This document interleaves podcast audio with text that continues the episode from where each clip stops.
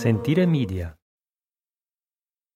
Hello, everyone, and welcome to A History of Italy recap.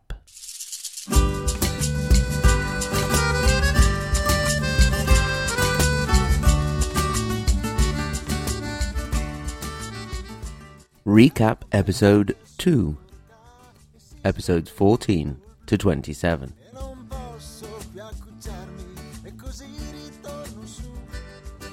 This episode is a recap of the regular A History of Italy episodes from number 14 to 27. If you're a diligent follower of the podcast, it will be a refresher for you. If you just want a quick overview of the history of Italy from around the year 774 to the year 1000, you're also in the right place. The first recap episode went from 476, the fall of the Western Roman Empire, to 774, the fall of the Lombard Kingdom. Before we start, allow me to do a little bit of admin. First of all, if you've been thinking of helping to support the show, but like me, you just can't afford that extra fiver every once in a while, well, you're in luck. You can go on Amazon and purchase your copy of The K Rock Chelsea Hotel. What does that have to do with the history of Italy, you might ask? Well, not much at all, I'm afraid, but it's a book that I've written along with a friend of mine, and a purchase of that book would help to go and support the show. You can get there through the support page of the website, www.ahistoryofitaly.com, or simply search on Amazon for the K Rock Chelsea Hotel. Make sure you get the one with the article the, because there's another one on there, which was a bit of a mistake that we made. Also, we have the new News Cappuccino episodes out. You can get episodes 000, 001, and 002 on the public feed.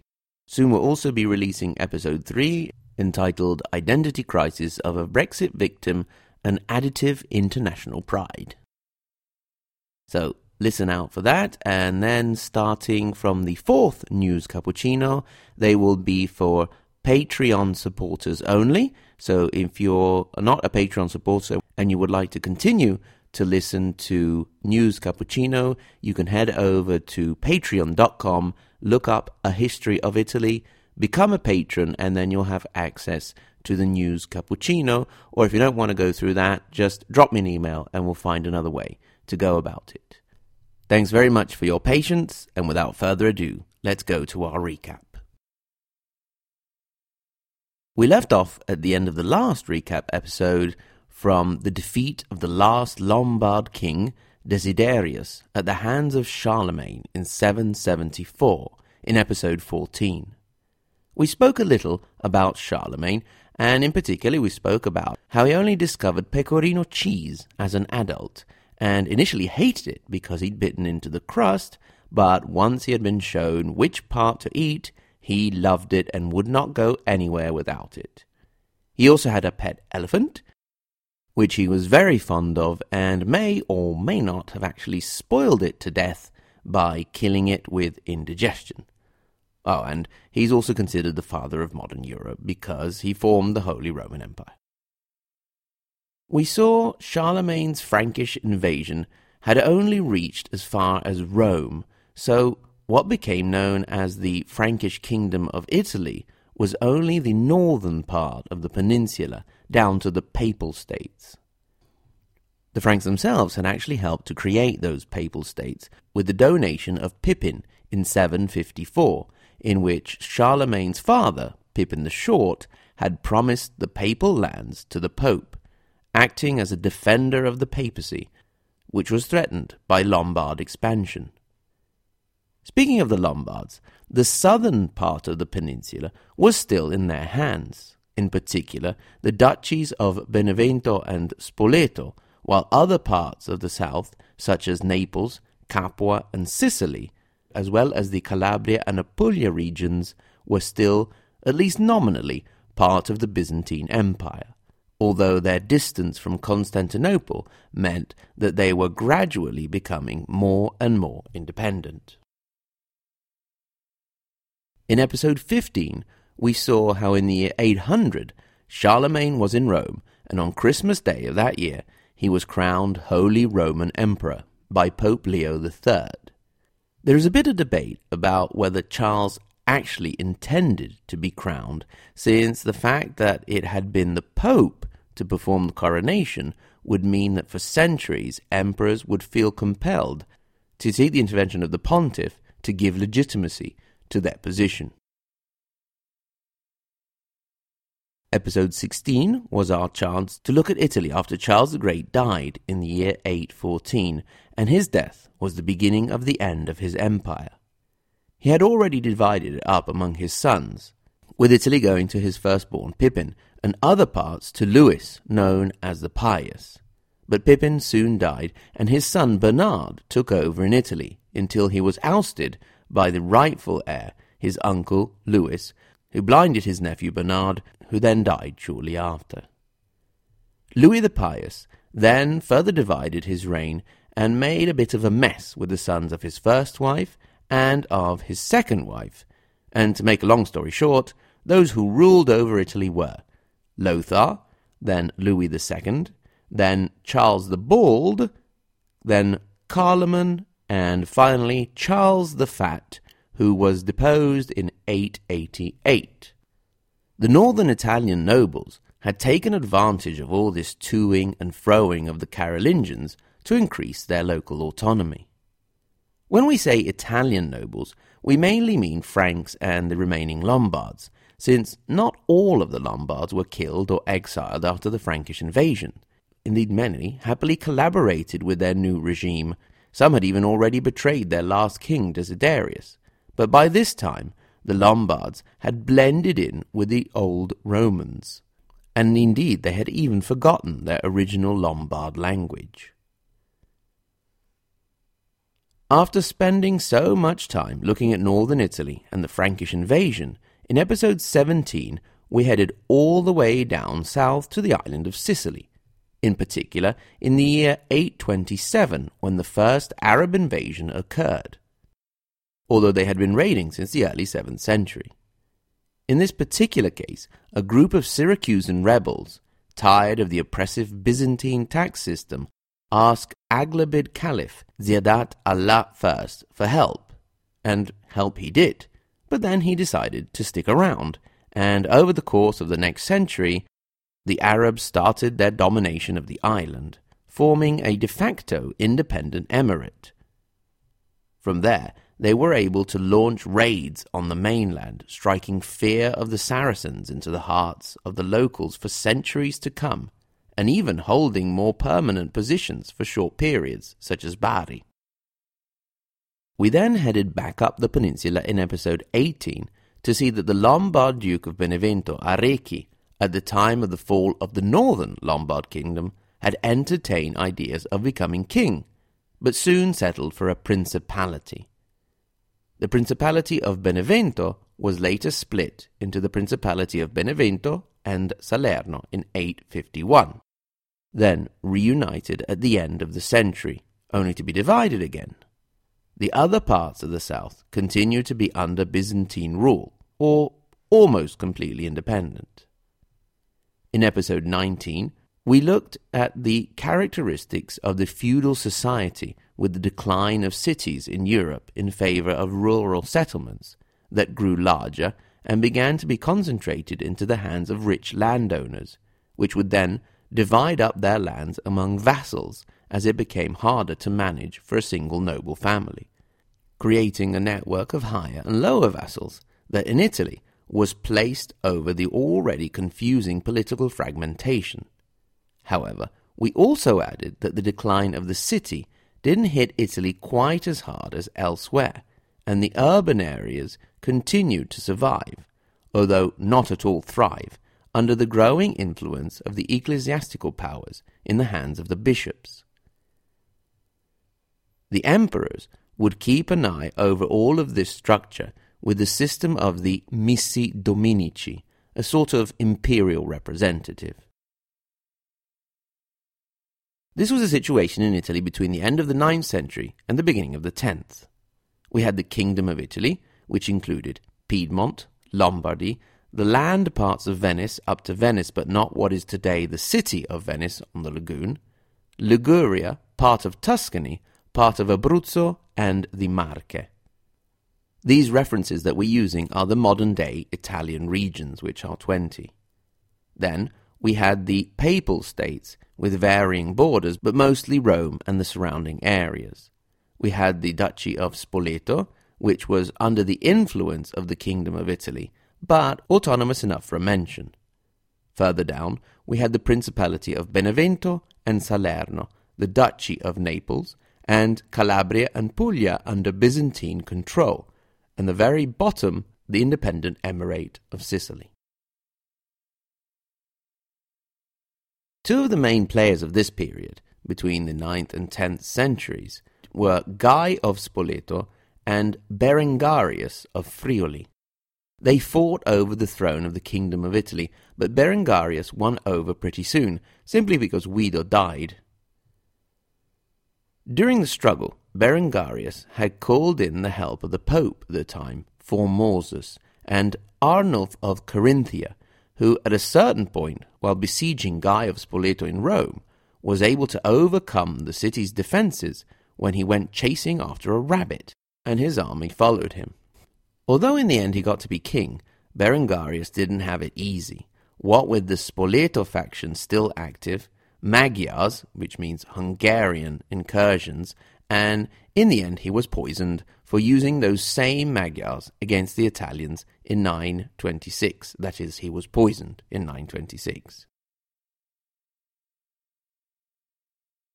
We then concentrated on Rome for episodes 20 and 21 because things were getting really interesting.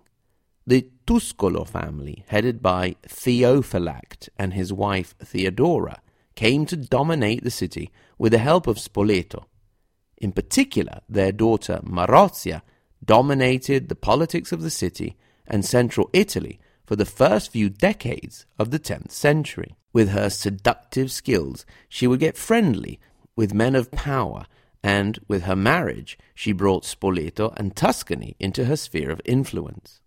Among her lovers were various popes, to the point this period in history of Rome is also referred to as the pornocracy.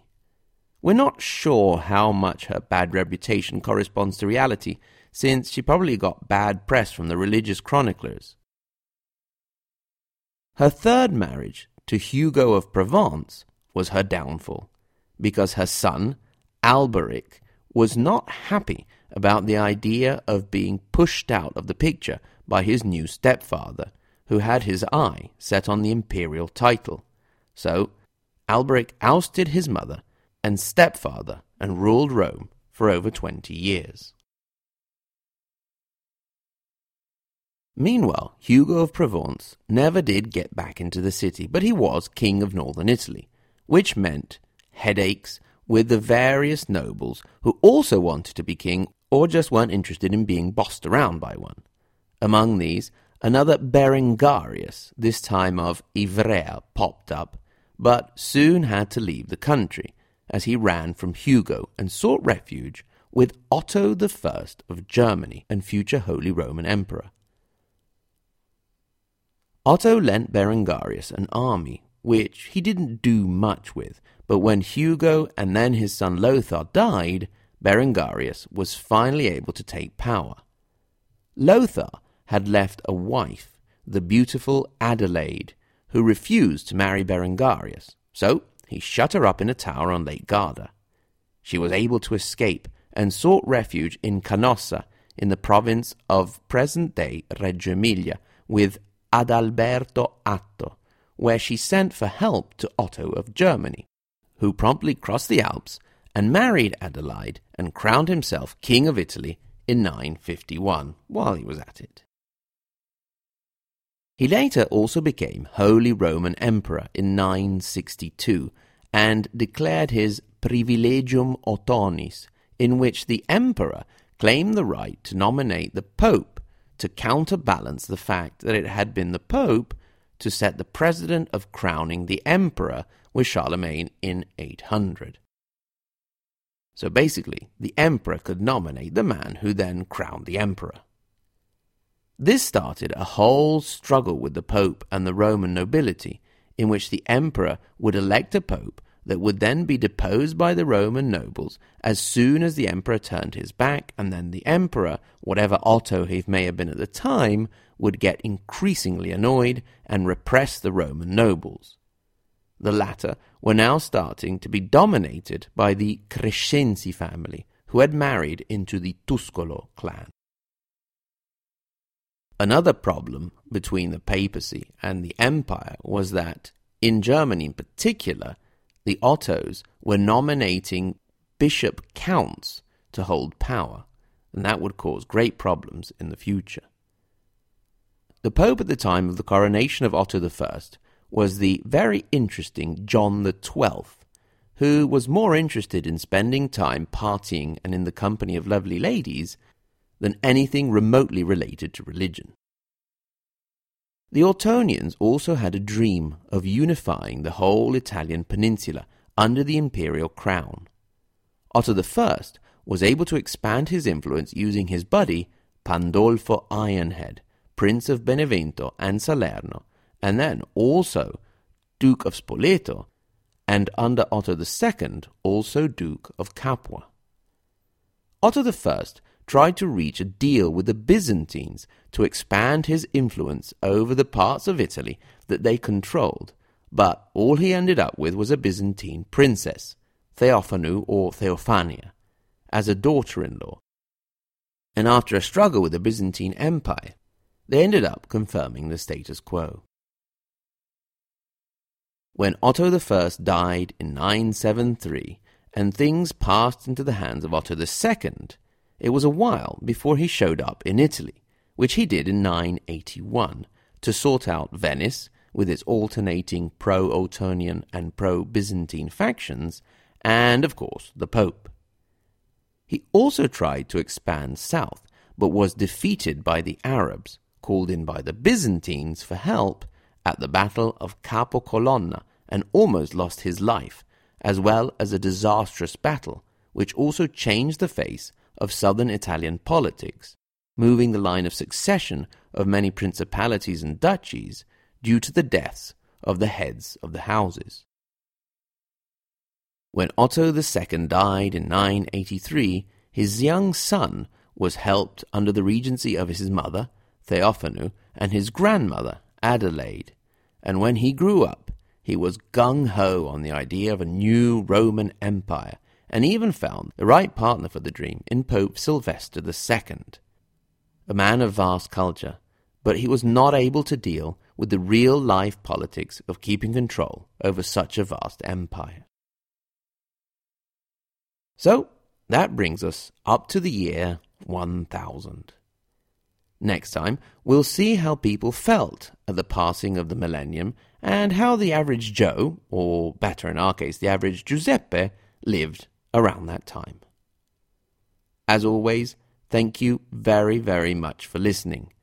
In particular, I'd like to thank my Patreon donors Sen, Shelby, Benjamin, Sean, Preston, and Roberta. Thank you very much, guys, for your continued support.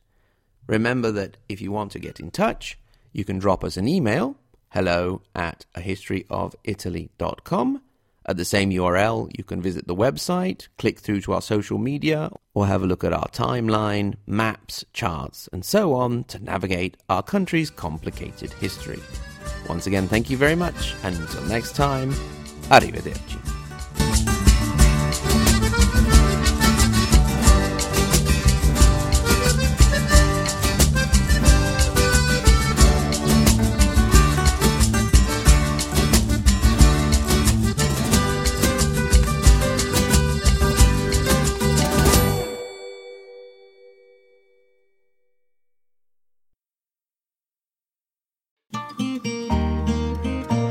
Sentire Media. Hey, podcast producers and show hosts. Do you want to join a podcast network that celebrates all things Italian? At Sentire Media, we understand the allure of Italy and its unique culture. Our devoted team of hosts and producers are all driven by their shared passion for Italy and we work tirelessly to create the best lifestyle podcasts and content that will whisk you away to the very heart of Italy. With us, you can savor the mouth-watering flavors, get lost in the stories from the past, break down the cultural barriers, and truly immerse yourself in the vibrant traditions of this intoxicating country. If you have a great podcast idea or are already in production and would like to join Sentire Media, head over to sentiremedia.com. That's S E N T I R E media.com and find out how to submit your show.